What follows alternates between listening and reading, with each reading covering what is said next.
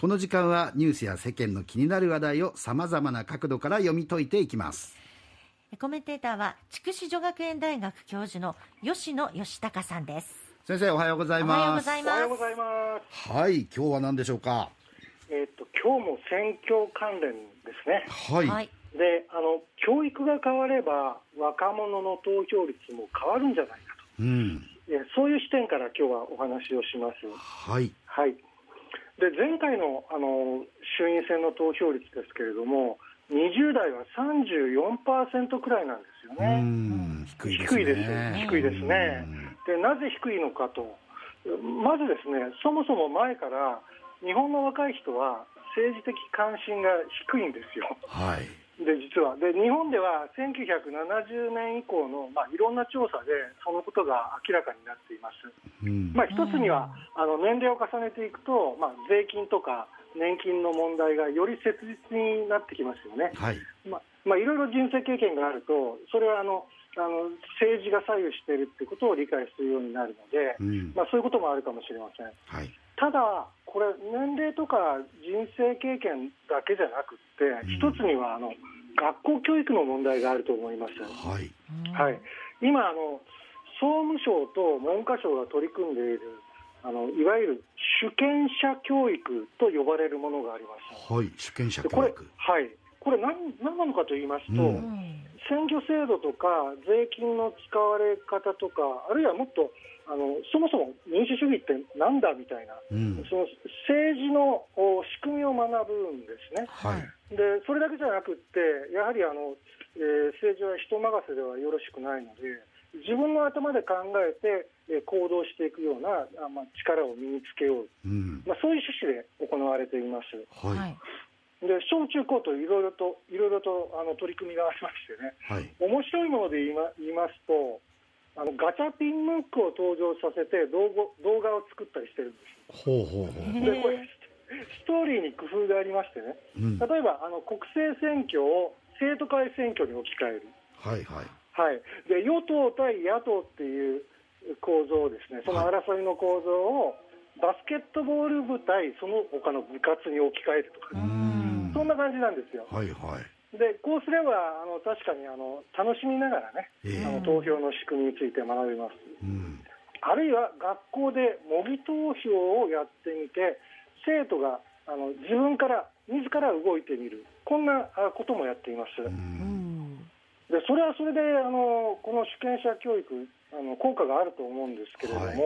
ただ高校生ぐらいになるとやはりこうメディアが扱うようなリアルな社会問題を取り上げてうん議論した方がいいのかなとも思うんですそうでねす。よえね。そうなんですよ。うんで、そこであの政策討論会っていうのも推奨されています。はい。だったら例えばテーマとして今世界で注目されている気候変動問題うを、んんえー授業で取り上げたとしましょう。は。はいいでこれあの1ヶ月ほど前にあの世界中で、えー若者を中心のデモが行われましたよね。えでこれあの若者向けのテーマだと思います。えはい。で日本でも日本版気候若者会議っていうのが実施されてはい。現状の問題点やあーその問題点の指摘とか政策の提言があったんですうね。ん。でこれ日本の政府に批判的な内容も含まれています。はいはい。だから政治的な側面もこの問題についてはやっぱりあるんですね。はいここが大きな問題となるんです。うん。で討論会で取り上げるとあの政治的に中立といえる授業内容かどうかということがうんはい厳しく問われてくるんです厳しくうん。あはいで総務省と文科省が共同で出している資料があるんですけはども、そこにはあの政治的中立性中立性の確保についてかなり詳細に本当に細かく説明されていますい。はいーはえー中立公正な立場で指導しなくちゃいけないとかい。おう教員は個人的な主義主張を述べることは避けるとか、おううんうんえーいろんなこと書かれてるんですよ。はいはい。であの今、まあ、あの言ったその気候変動問題を議論した場合にですうね、ん。あの政府に批判的な主張も当然出てくるわけでそすりねゃ。そうですよね。はい、その際に政治的中立性を確保するために一体教員はどう対応すればいいのかということになるわけですよ。はいはいはい。うん、だったら真逆の見方で今、政府がやっていることこそ効果的だとうん。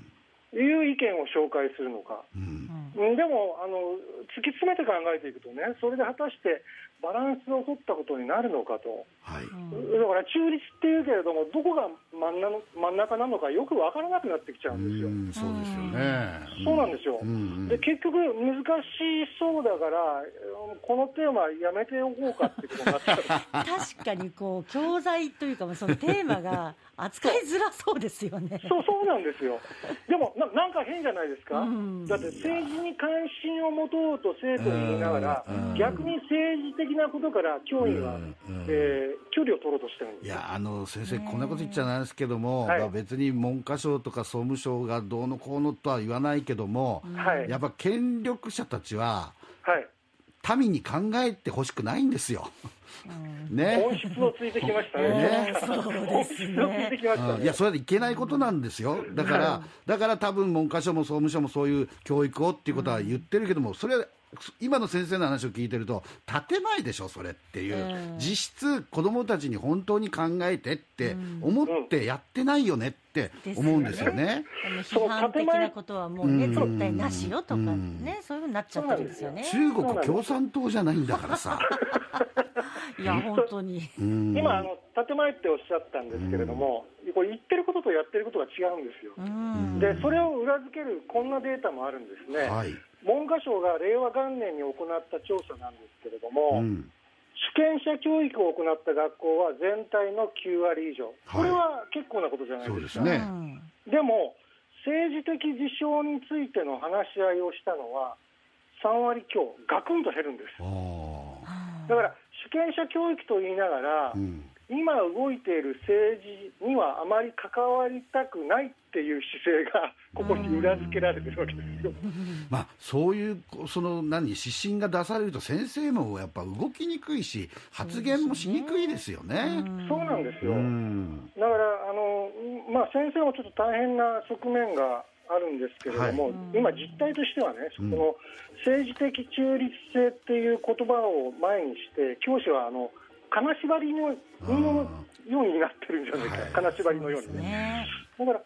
この問題をあの教育現場だけにあの閉じておくんじゃなくて、はいもっとあのオープンな議論にして、うん。世に問いかけたらどうかなと僕、いや思うんですそれよ。はもう先生がおっしゃる通りで、ねうんその方がむしろいいですよね、そそうなんですよ校内の閉鎖的な状況で、先生、金縛りのまんまで、なんかよりも、もうもっともっと広く、あの子どもたちも含めて大人と一緒に議論するっていう、そういう場所があってもいいですよね。そうなんですよ、だからメディアももっと取り上げてほしいなと思うんですけれども、まあ、子どもがそののびのびと政治や社会問題を話すためのその環境ですよね、はい、うんその環境づくりが大事なので、うんそれをもっとパブリックなあの議論にした方がいいと思ってます。うんうんうんだからそうそうやって少しずつ教育が変わっていけばあの若者の投票率もきっと変わっていくと僕は思いますね。そうですね、はい関心があればね、自分の一票をどこへ投じようかって考えますからね。そうなんですよ。うん考えないと自分の意見って出てきませうんもんんね。ねはい、だから自分の意見を述べるなって言っても、うんね、テレビで言えば池上彰さんのスタイルじゃないですか、あの人、意見言わないですよね、 だからでもあれ、結構難易度高いですよ、あのスタイルって。いやいや、そうですよね確。かに。そうなんうですよんでもなんか全てを知ってるみたいに池上さんがなんか映りますもんね、そうなんですよ。いや僕なんか見てていや嘘ついてると思いながら見てますけどねだからあのこれ生徒目線で見てみると、はいじあのせ生徒には意見言えって言っといて、んじゃあ先生はどうですかって言ったらいや私は立場上喋れないでしょ。うんそれじゃあそれねはどうなのかなっていうところもありますし、、はいいろいろ考えるところはあると思います,、思いますね。なるほど、まあ、少なくともね、まあ、18歳から投票できるわけですから、はいまあ、高校生でも18歳になってればね、だからやっぱ考えるっていうことが、先生がおっしゃるように、そういう場面を作っていくのは大事なことですよね。はいねはい、どうも先生、ありがとうございましありがとうございましたたあり。がとうございました。えー、筑紫女学園大学教授の吉野義孝さんでした。